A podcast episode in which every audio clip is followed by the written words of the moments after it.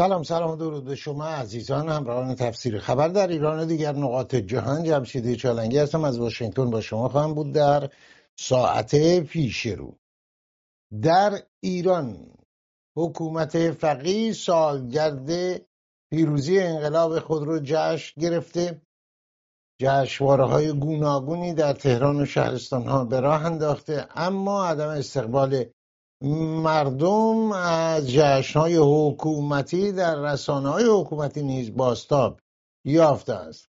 همانطور که پیشا پیش آمار حکومتی نیز خبر از آن می‌دهند که مردم روی خوشی به انتخابات حکومتی در ماه اسفند نخواهند داشت. در عرصه منطقه‌ای چه میگذرد؟ تلاش برای پایان دادن به جنگ غزه و کوتاه کردن دست جمهوری اسلامی در آنچه که مربوط به فلسطینی ها می شود و در خارج از ایران نیروهای مخالف جمهوری اسلامی چه تدارکاتی برای آینده دارند. 45 سال پس از انقلاب اسلامی در ایران.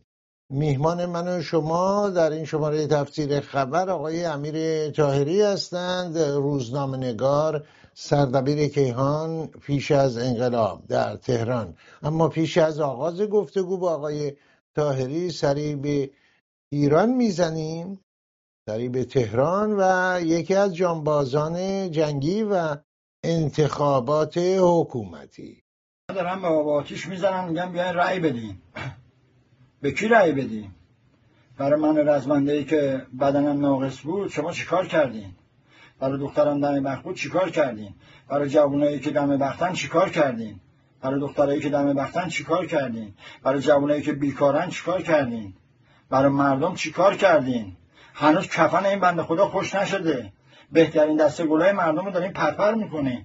بهترین دانشمندا مهندسا دکترا رو شما دارین می‌کشین. جاش می‌خواین آخون بکنین به کی بیایم رای بدیم؟ برای چی باید بیایم رای بدیم؟ یه عده لط... لاتو برداشتین لباس نیرو انتظامی تن می‌کنین لباس نمیم فلان تن می‌کنین میارین میندازین به جون مردم. همه رو دارین اصلا میرونین. بعد برای مسلحت نظامتون آدم می‌کشین مسجد آتیش می‌زنین میندازین گردن مردم.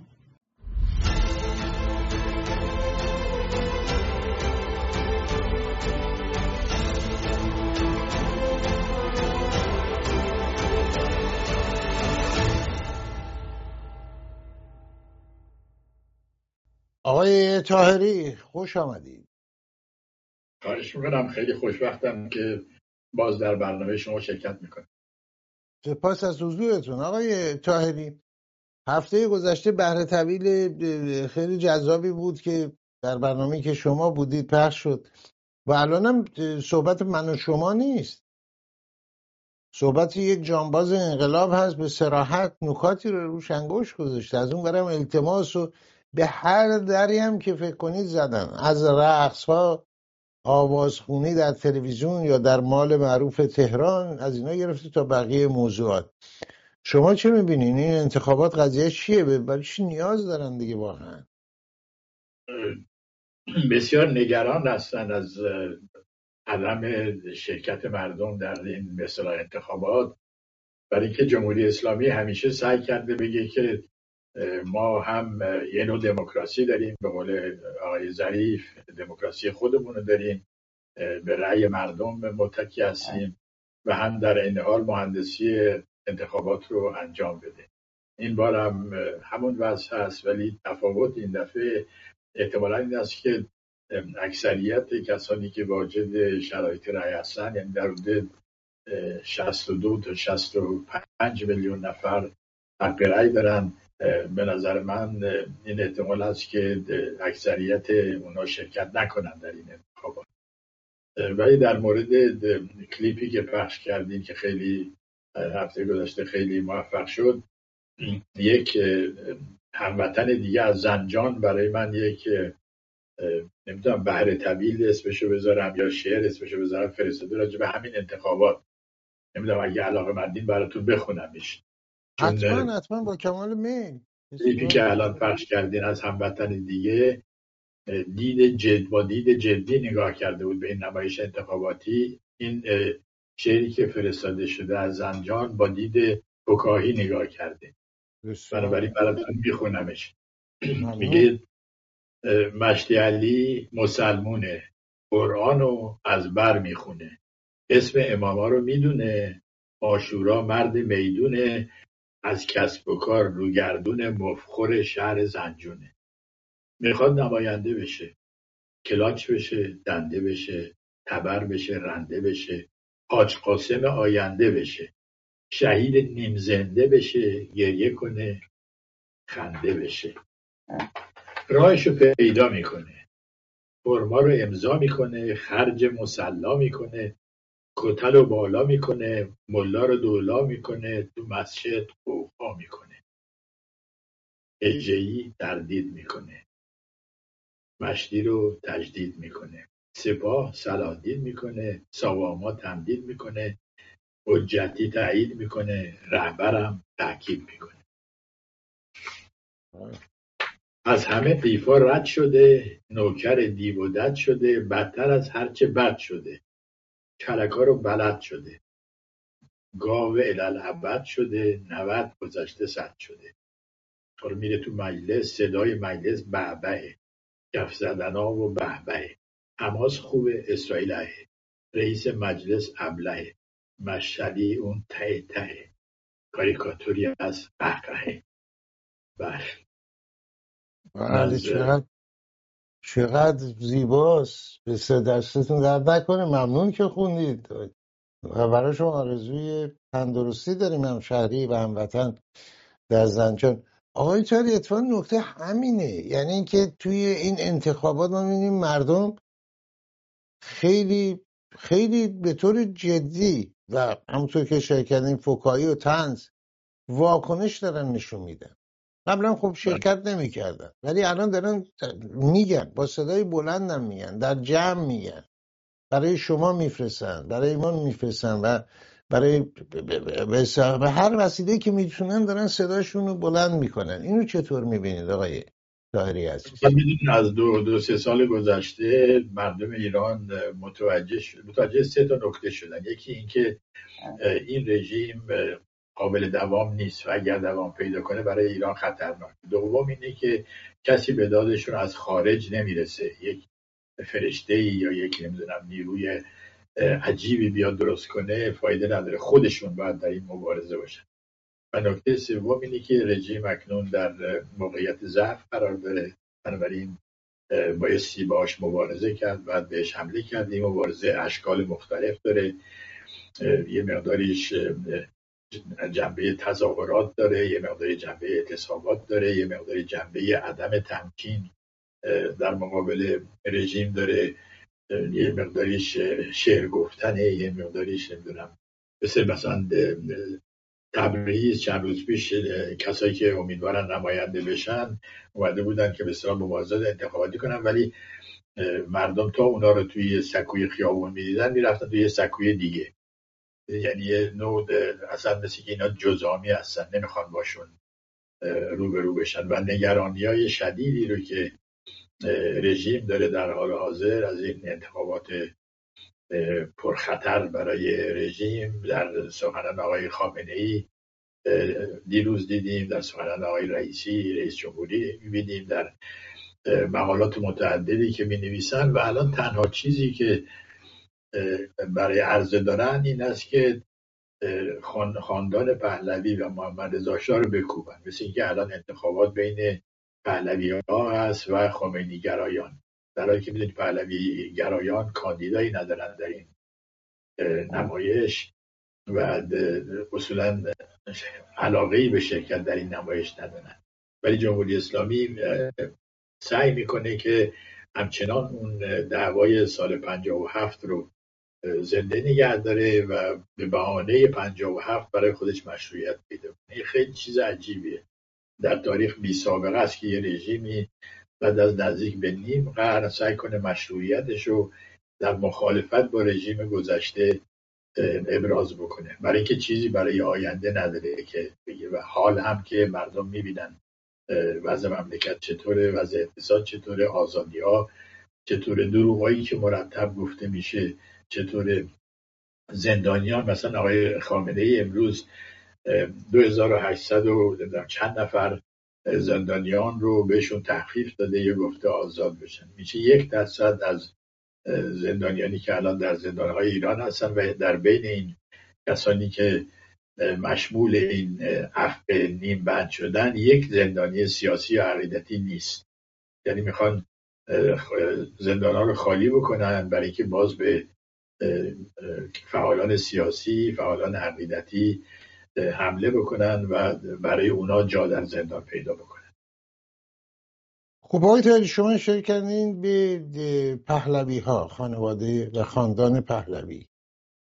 رضا پهلوی که در ایران می‌گفتن و میگن که رضا شاه روحت شاد یک نقطه عطفی بود در تاریخ ایران.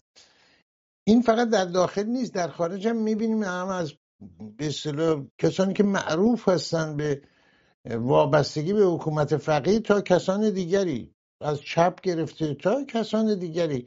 اونا هم همچنان کار زندگی رو گذاشتن.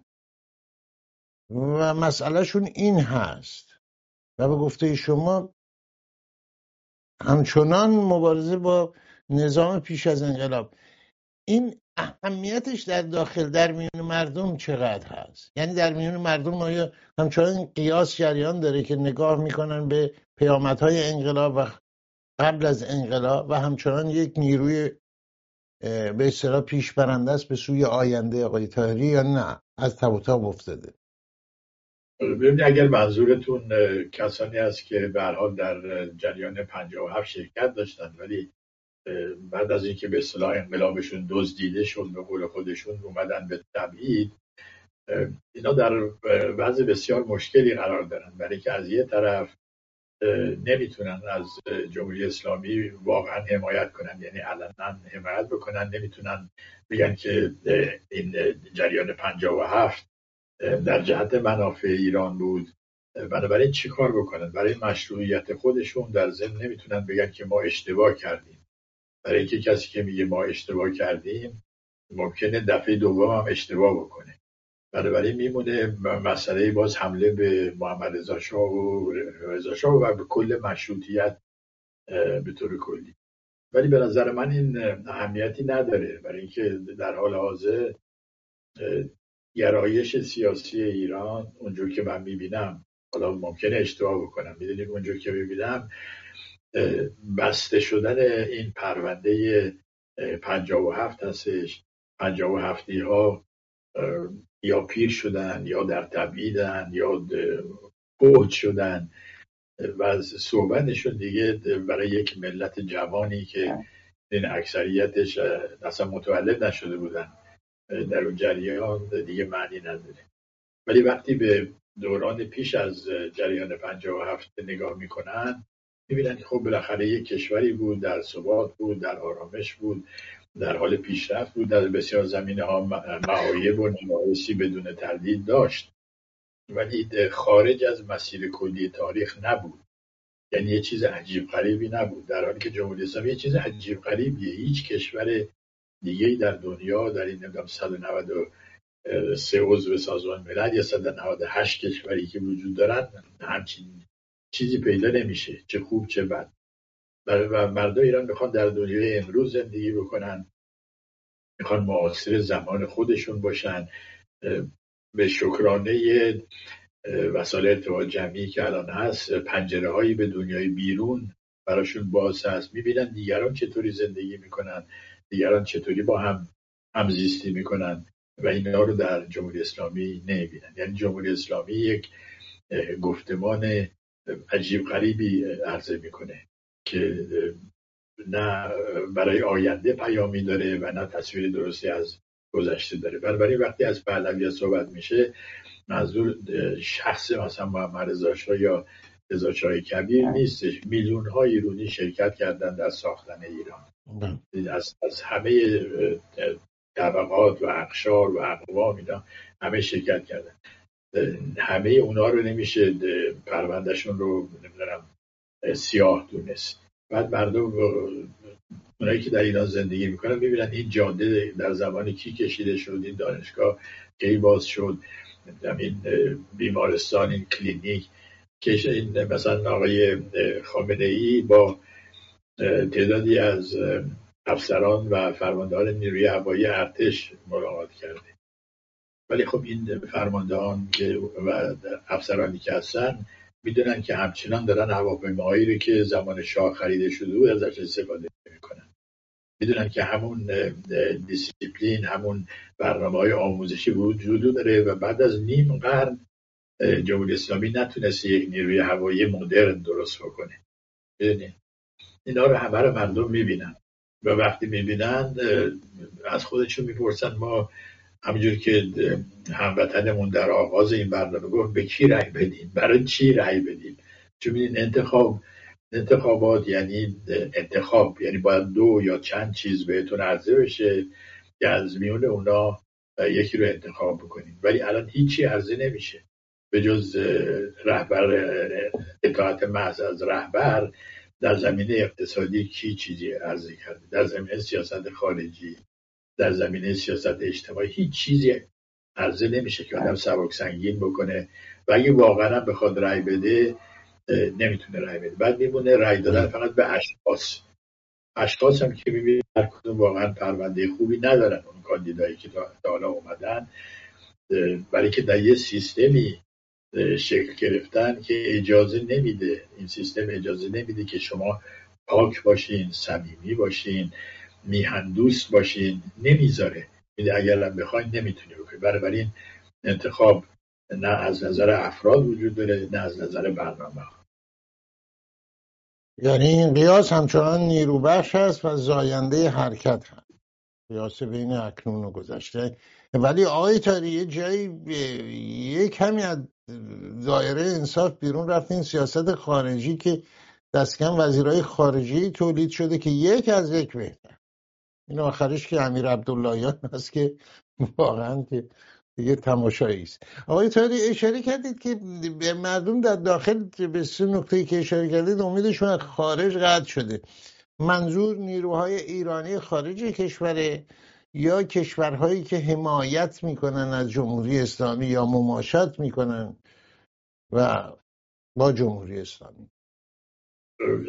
در واقع هر دو ولی بیشتر کشورهایی که مماشات می‌کنن با جمهوری اسلامی چون یه تصوری وجود داره که قدرت هایی که به خودشون میگن دموکراتیک کلیشه هایی که الان مد روزه در سراسر دنیا دموکراسی حقوق بشر سکولاریسم همین چیزایی که همه صحبت می‌کنن ازش از کره شمالی گرفته تا آرژانتین یه موقع این تصور وجود داشت که این قدرت ها قدرت های دموکراتیک و سکولار و فلان اینا می‌خوان در واقع بقیه دنیا هم که از این مواهب بهره نیستن اونا هم بهره بشن. یکیش هم ایرونه بنابراین فکر فکری که پیش اومده بود این بود که خب اینا میان نه, اینکه به ما کمک بکنن که ما هم از این مواهب برخوردار بشیم لاقل کمک نکنن به رژیمی که با مانع از این میشه که ما از این مواهب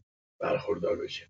ولی متاسفانه الان به این نتیجه رسیدن که این شعارها چیزی به جز شعارهای تو خالی نیستش. کشورها دنبال منافع خصوصی و شخصی و ملی خودشون هستن. دلشون برای هیچ کس نسوخته و برمیگردیم به اون برداشت اولیه از دولت ملت مدرن یعنی این حیولایی که فقط و فقط می‌خواد خودش زنده بمونه و می‌خواد هیته قدرتش رو اضافه بکنه و احساسات نداره. یک حیولای سرد هست سرد مزاج هستش. دلش برای کسی نمیسوزه. بنابراین ما خودمون هستیم یعنی ملت ایران هستیم. ملت ایران هم خوشبختانه تجربه تاریخی طولانی داره. بارها از آزمون های سخت اومده بیرون. بارها اونایی که خواستن سرکوبش کنن و از صحنه تاریخ حذفش بکنن یا تبدیلش بکنن به برده شکست خوردن در مقابل ملت. بنابراین ما خودمون هستیم. خودمون باید مبارزه بکنیم. خودمون باید خودمون رو آزاد بکنیم.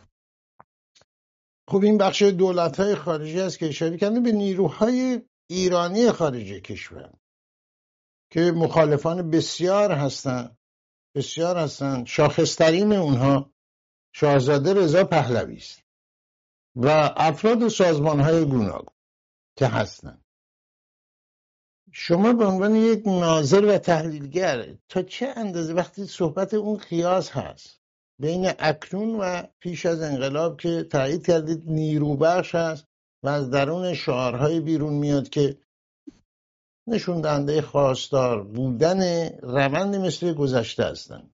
ادامه اون هستن و اصلاحات لازم. تا چه اندازه عملکرد ایشون رو شاهزاده رضا پهلوی به عنوان ولی عهد ایران هماهنگ با چنین خواستی می‌بینید. هماهنگ با چنین نیروی در داخل می‌بینید.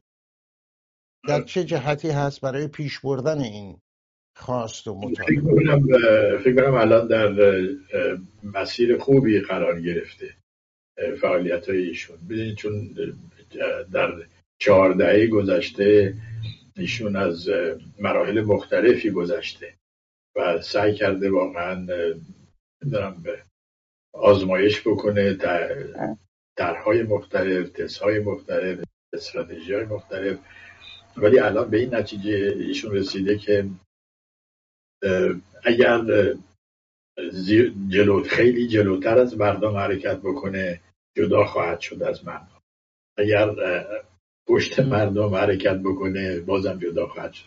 یعنی الان سعی می‌کنه که در مسیر ملی که در ایران شروع شده حرکت بکنه و در واقع رهبری فکری و معنوی رو از داخل ایران بگیره. یعنی نگاه کنه بین مردم ایران چی می‌خوان چی میگن و چیکار می‌خوان بکنن و ایشون خب به خاطر اسمی که داره به خاطر شهرتی که داره باستاب کننده این استراتژی مردمی باشه.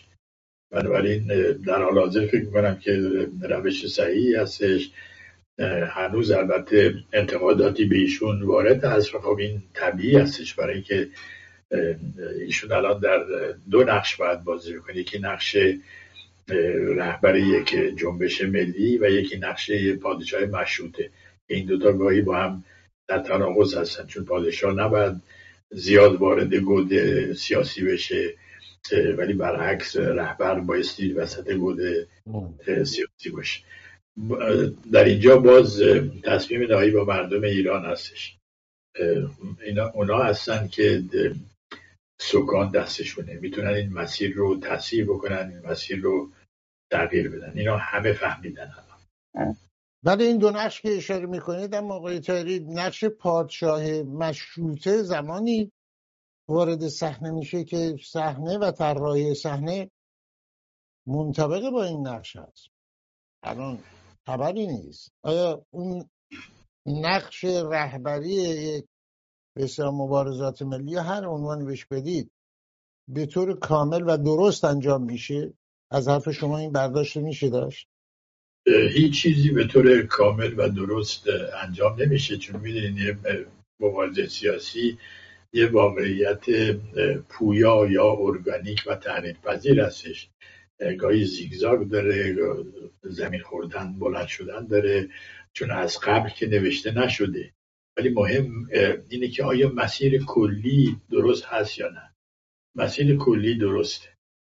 به این جهت درسته که الان مردم ایران به طور کلی فهمیدن که برای اینکه وارد دنیای امروز بشن و مشکلاتشون رو حل بکنن حاکمیت باید ملی باشه. یعنی مردم ایران ملت ایران خودش بر خودش حکومت می‌کنه.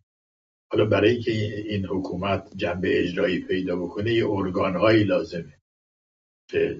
در این ارگان ها در چارچوب مشروطیت روشن شده. یکیش پادشاهی است بعد قوه مقننه است قوه مجریه است قوه قضایی است. رکن چهارم مشروطیت یعنی مطبوعات هستش بعد بعد احزاب وجود داشته باشن اتحادیه کارگری وجود داشته باشن همه اینا.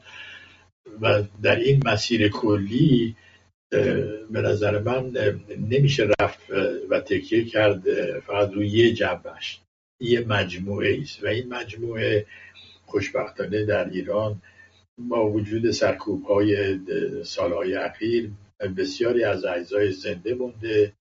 هم از نظر فیزیکی هم از نظر فکری. و الان در داخل ایران این گفتمان حاکمیت ملی که یک ایرانی ملت واحد و تجزیه ناپذیره و خودش بر خودش حکومت می‌کنه این واقعا الان مورد قبول اکثریت مردم ایران قرار گرفت. که اکثریت ایرانیانی که از نظر سیاسی فعال هستن. یعنی تز اینکه قدرت حکومتی متعلق به خدا هست بعد از خدا به اماما رسیده و از اماما یواش یواش اومده رسیده به ولایت مطلقه فقیه. این من زمینه ای نداره. تزای دیگه ای مثل که قدرت متعلق به پرولتاریا هستش اونم زمینه ای نداره تزای دیگه ای که بر اساس اون قدرت بایستی در دست خانواده های خاصی باشه. اونم به نظر من مطرح نیست بله آقای تاری خب مثالش هم می‌تونه این باشه که در دموکراسی هم همینه. برنامه عملکرد آقای بایدن رو نگاه می‌کنن عملکرد ترامپ رو هم نگاه می‌کنن و رای میدن. در ایران هم همینه. عملکرد پیش از انقلاب رو نگاه می‌کنن. چه بوده و بعد از انقلاب چه هست و این هست که رجوع می‌کنن به گذشته. همونطور که در پنجاه هفت آنچه که موجود بود و با رؤیاهای گوناگون قیاس می‌کردن و به گمراهی رفتن. آقای تاهری بفرمایید که تا, چه اندازه ببینید تردیدی نیست که دولت های قدرتمند که صاحب نقشی هستن در منطقه و در عرصه های مختلف ناظر هستن اعمال نفوذ می‌کنن به خصوص در ارتباط با ایران. اعمال نفوذ می‌کنن. تا چه اندازه این اعمال نفوذ ها و خواست هایی که دارن محدود کننده نقش یا عمل کرده کسانی مثل ولیعهد هست و مخالفان حکومت فقیه. که می‌دونیم بسیاری در این آمریکا خواستار پادشاهی مشروطه در ایران نیستن که هیچ ضد اون هستن و در زمان پادشاه فقید هم عمل کردن عملا. بفرمایید. بله این ضدیت با مشروطه پادشاهی در ایران ریشه های عمیقی داره در دستگاه سیاست خارجی ایالات متحده. و می‌دونی حتی پیش از انقلاب در صحبت هایی که گاهگاهی داشتیم با مثلا گردانندگان سیاست خارجی آمریکا این روشن بود. منتها اون موقع به این صورت مطرح می‌شد که خب بله می‌دونی خود آمریکا در قیام علیه یک رژیم سلطنتی به وجود اومد. و بعد وقتی به جورج واشنگتن پیشنهاد شد که خودش پادشاه بشه گفت نه ما سیستم پادشاهی رو قبول نداریم و بایستی یک جمهوری بشیم که البته می‌دونین به اون معنا واقعا برای مدتی جمهوری هم نبودن. بعد جنگ داخلی شد و یا جنگ های انفصال و به تا به شکل کنونی اومد.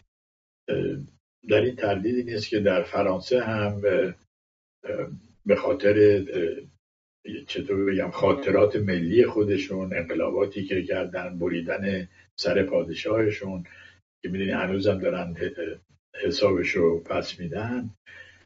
اونجا هم سمپاتی نسبت به نظام پادشاهی پادشاهی مشروطه در ایران نبود. ولی خب دنیا عوض میشه و الان ما با شرایط روبرو هستیم که توازن قوا در, دنیا عوض شده. یعنی الان تعیین کننده سرنوشت دنیا دیگه چهار پنج قدرت بزرگ نیستن. نیروی تازه ای وارد میدون شده و این نیروی تازه مردم کشورها هستن. بله. ولی ما بایستی و این کار رو خیلی از هموطنان دارن انجام میدن. منم در سطح متواضعانه خودم در فرانسه وقتی که هستم انجام میدم. آگاه کردن تصمیم گیرندگان این کشورها هست. آمریکا، فرانسه، انگلستان، آلمان، روسیه، چین هر هر کشور دیگه که به نفع همه اینا هستش که ایران تبدیل بشه به یک کشور امروزی عضو خانواده بین المللی به شکلی که الان است به جایی که به صورت یک گرگ تنها بیرون باشه و بخواد واقعا دردسر درست کنه. ایران تنها بازار بزرگ دنیا است بالقوه بزرگ دنیا است که از نظام بازرگانی جهانی بیرون مونده. بنابراین به نفع اقتصادی همه کشورها هم است که ایران وارد این بازار بشه از امکانات واقعش استفاده کنه پتانسیل فوقالعاده انسانی و طبیعی که داره اینا رو به کار بگیره و از این گذشته بدون حل مسئله ایران هیچ یک از مسائل خاورمیانه بله. واقعا قد حل نخواهد شد برای اینکه می‌دونید بله. وقتی دیدیم برای سالهای سال یک کشور کوچیکی مثل لیبی می‌تونست اونقدر دردسر درست بکنه در دوران آقای قذافی خب یک کشور بزرگتری مثل ایران حال بیشتر می‌تونه دردسر درست بکنه و همینجوری دیدیم درست کرده. بنابراین به نفع همه هست. حتی به نفع روسیه و چین. هست که جمهوری اسلامی پروندهش بسته بشه. ایران با تغییر رژیم وارد یک مرحله جدیدی بشه. و یک رژیم واقعا ایرانی وارد صحنه بشه خب بله شما به دو جمهوری آمریکا و فرانسه اشاره کردید و پادشاهی انگلستان که البته پادشاهی دیرینه است اما تمایل یا معروف هست یا متهم است انگلیس که دستی به سرگوش ملایان کشیده و می‌کشه.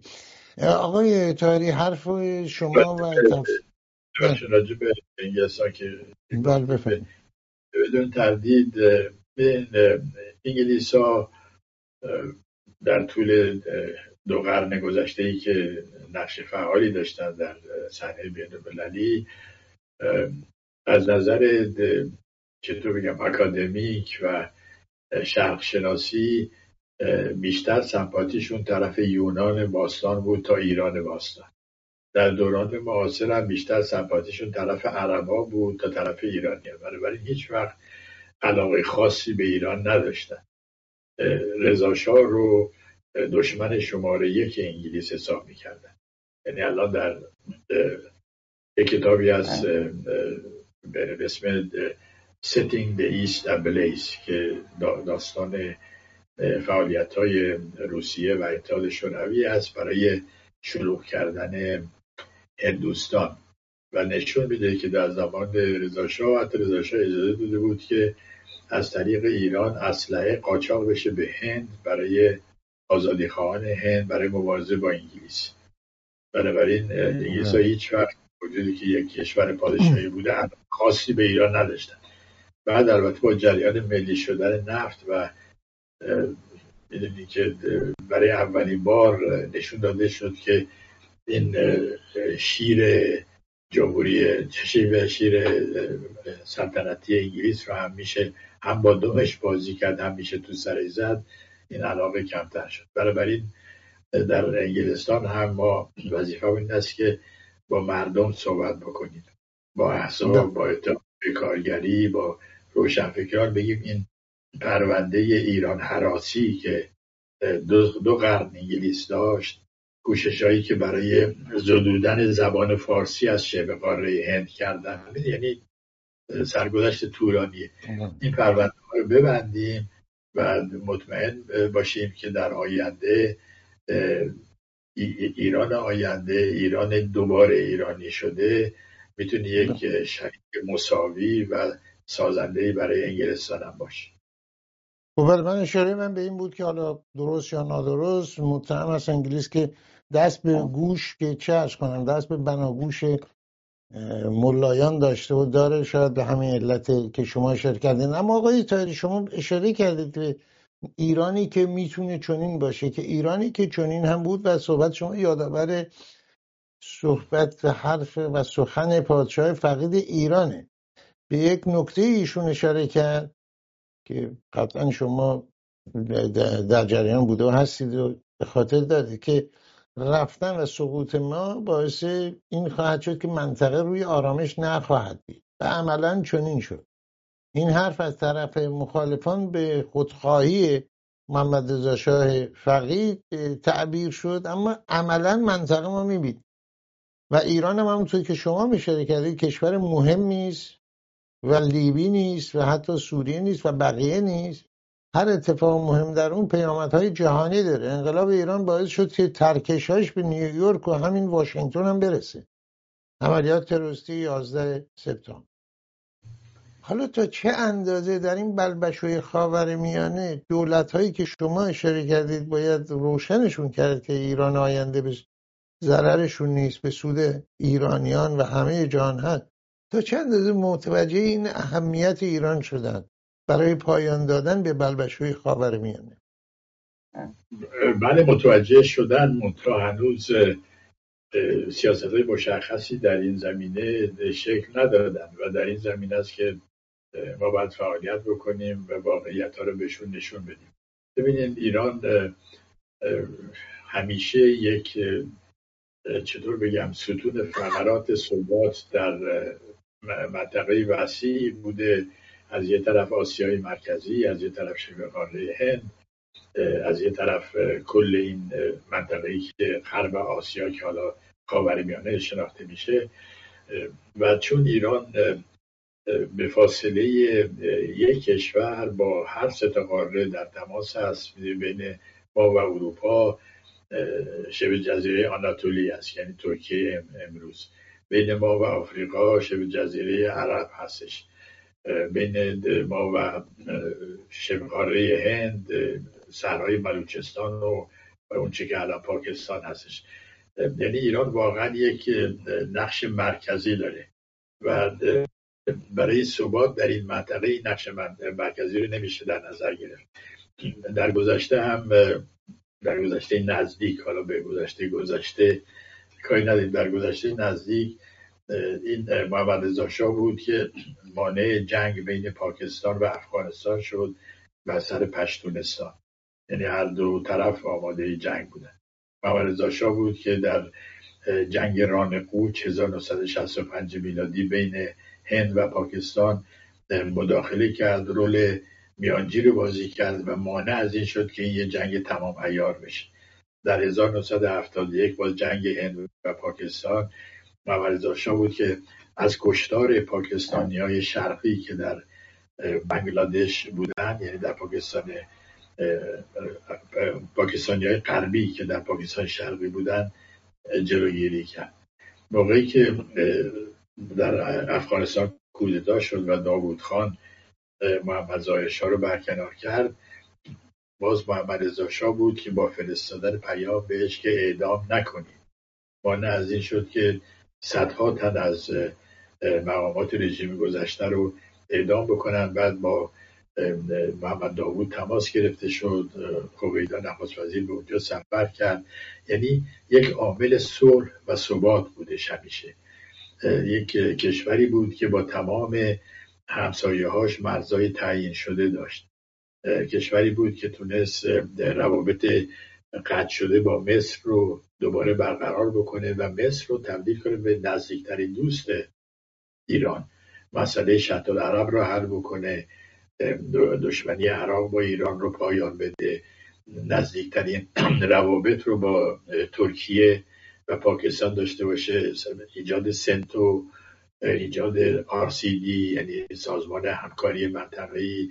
بهترین روابط با کشورهای عرب یعنی شما یه عکسی هست از مراسم جشنهای 2500 ساله در تخت جمشید. وقتی که نگاه می‌کنین کی نشسته طرف راست محمد رضا شاه؟ نیکولای پادگورنی رئیس جمهوری شوروی. بعد کی نیومده به اونجا؟ رئیس جمهوری آمریکا رئیس جمهوری فرانسه ملکه انگلیس.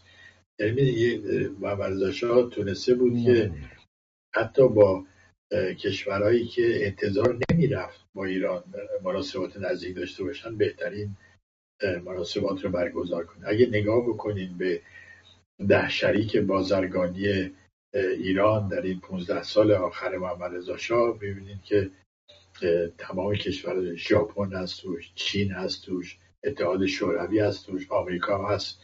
در مقام پنجم انگلستان هست توش آلمان هست فرانسه هست هندوستان هست. یعنی یک نظامی بود که چون می‌تونست که یکی از وظایف تاریخی ملت ایران ایجاد صلح و آرامش برای کل بشریت هست عامل ثبات این از بین رفته و بعد دوباره شکل بگیره. خب حرف همینه آقای تاهری میبخشید. ایران همونطور که اشاره کردن با همه کشورها از جمله با اسرائیل روابط دوستانه داشت و با عرب در صلح عرب اسرائیل نقش فعالی داشت و از جمله کمک هایی هم که در سالهای پیش از سقوط ایران به فلسطینی ها می‌شد کمک های انسانی و همه اینها. و این نقش ایران بود. شما به طور وسیع اشاره کردید. حرف من این هست. این دولت هایی که همین عملیات هفت اکتبر عملیات روسی حماس انجام میشه جز به انگار وظایف اولیه است. هم آقای میتر هم آقای ما هم شدیم بایدن که میگه من با میتران صحبت کردم. هم آقای مکرون و هم آقای بلینکن وزیر خارجه آمریکا. بلا فاصله صحبت های اولیه اینی که میبخشید حکومت ایران. نقش مستقیم نداشت نقش نداشته در این عملیات یا هر چیزی. خب از این ور ما می‌بینیم که اینا همه می‌دونن که حماس از کمک های جمهوری اسلامی برخورداره. ایران پیش از انقلاب هم که شما اشاره کردید و من. الان این نقش اینها چجور می‌خوان دوباره به اصطلاح باش حداقل حداقل ضدیت نکنن. یا حداقل تایید نکنن این حکومت و پول در اختیارش نذارن که به حماس کمک کنه به حزب الله کمک کنه هشت شعبی کمک کنه حوثی های یمن کمک کنه و بقیه موضوع می‌بینم چون ادامه داره. ولی به هر حالی که جمهوری اسلامی به همه این گروه ها کمک می‌کنه روشن آقای روحانی نماینده جمهوری اسلامی در سازمان ملل همین پریروز گفت که ما اسلحه میدیم به این گروه ها پول بهشون میدیم. آقای زرقامی گفت ما حتی تعلیم می‌دادیم که چگونه از موشک ها استفاده بکنن حماسی، حماسیون یا گروه حماسی یه چیز روشنی هستش و به نظر من فرانسوی ها و آمریکایی ها به این نتیجه رسیدن که فعلا سعی نکنیم که یک درگیری مستقیم با جمهوری اسلامی داشته باشیم. برای اینکه اگر گفتیم که جمهوری اسلامی پشت سر همه این کارا هست باید بریم بزنیمش.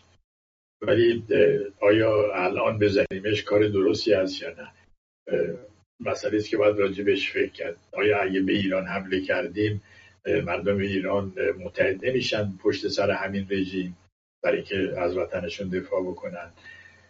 از طرف دیگه چه رژیمی جانشین رژیم کنونی خواهد شد؟ هنوز یه چیزایی داره شکل می‌گیره ولی هنوز شکل کامل نگرفت. ولی مسلم این است که هم آمریکا هم فرانسه هم انگلیس هم بقیهشون تمام این چیزها رو میده. یعنی اینا چیز مطالب به محرمانه ای نیستش. جمهوری اسلامی خودش هم میگه مرتب که ما یک جبهه مقاومت درست کرده یا محور مقاومت درست کردیم که فلان و فلان و فلان درش هستن. دین غربی ها در حال حاضر این است که ما اول چطور بگم این دست های یا پاهای اختاپوس رو یکی یکی قطع بکنیم تا برسیم به خود اختاپوس. اول حماس رو از بین ببریم بعد نوبت حزب الله نوبت حوتی ها نوبت هشت شعبی یعنی به اون شکل به اصطلاح شکار پرندگان که شما هیچ وقت پرنده اولی رو نمیزنینش. و اگری بزنین بقیه پرنده ها پرواز می‌کنن و فرار می‌کنن. بنابراین یکی یکی از ضعیفترین می‌زنین تا برسین به اصلی. این استراتژی است که الان داره اجرا میشه. و اولش از بین بردن حماس به طور کلی. و وقتی این اتفاق افتاد بقیه خواهند فهمید که نوبت اون هم خواهد شد. یا روششون رو عوض خواهد کرد یا در این راه روبرو خواهد شد با سرنوشت محتومشون. البته در مثال مناقشه نیست. منظور شما من نیست. به طور مثال گفتید من هیچ پرنده ای رو نمی‌زنم. فکر می‌کنم شما هم نخواهید زد مثلا پرنده ضعیف رو کیش می‌کنیم پرواز کنم برن. نیست؟ بله. بدون تردید منتها این برای کسایی است که شکار پرنده می‌کنن و بعض وقتا این پرنده ها بله لاشخورن. این پرنده ها کرکس بله. خب، هر حال بحث دیگری است و اونا پر پرنده ها چنین هستن و جناسیه انسان انسان هم گاه بدتر از پرنده هایی هستن برای ارتزاق خودشون. از جمله می‌بینیم همین عملیات تروریستی 11 هفتم اکتبر عملیات تروریستی 11 سپتامبر و بقیه. اتفاقاتی که افتاد و پیامدهای این عملیات که به هر حال کشتاری رو باعث شد در بین فلسطینی هایی که بسیاری از اونها گروگان هم حماس هستن. آیا واقعا گام اساسی برداشته شده برای به گفته شما نابود کردن پرنده ضعیف حماس یا اینکه این تلاش به کجا رسیده آقای طاهری؟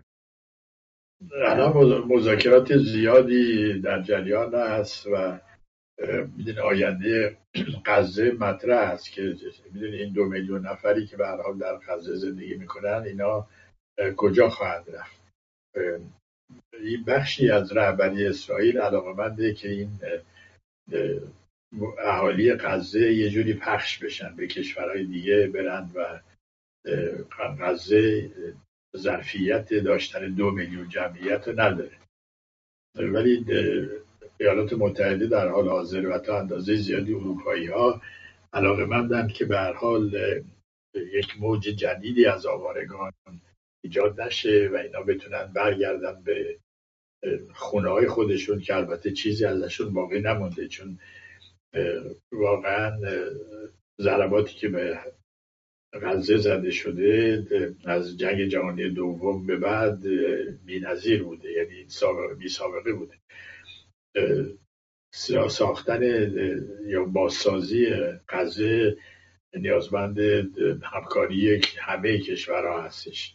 یه چیز نزدیک به 100 میلیارد دلار احتمالا سرمایه لازم خواهد داشت برای که غزه بتونه دوباره برگرده.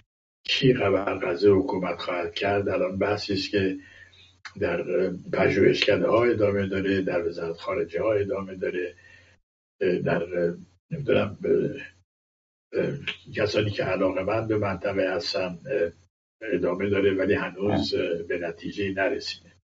ولی یه چیز مسلمه اینکه حماس لاقل به شکل کنونیش دیگه نمی‌تونه برگرده به غزه و بر اونجا مسلط بشه به عنوان یک نیمه دولت.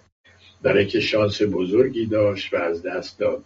یعنی غزه واقعا پیش از جریان هفته اکتبر شانس اینو داشت که یه دوبه جدید بشه یه سنگاپور جدید بشه.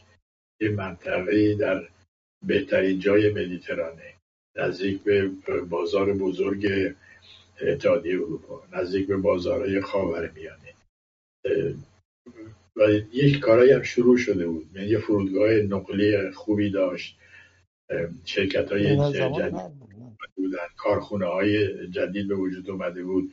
فلسطینی های پولدار درش داشتن سرمایه گذاری می‌کردن. توریسمش را افتاده بود. مثلا جریان هفته اکتبر شما دیدی که چقدر در حدود 20 هزار تا توریست خارجی اروپایی انگلیسی اینا در غزه بودن. یعنی می‌شد غزه تبدیل بشه به یک مینی کشور یا کشورک ثروتمند مرفه و و تعداد تحصیل کرده های غزه فوق العاده است. یعنی آدمای تحصیل کرده دارن خبرگان زیادی دارن در زمین های فنی. همه اینا رو داشتن.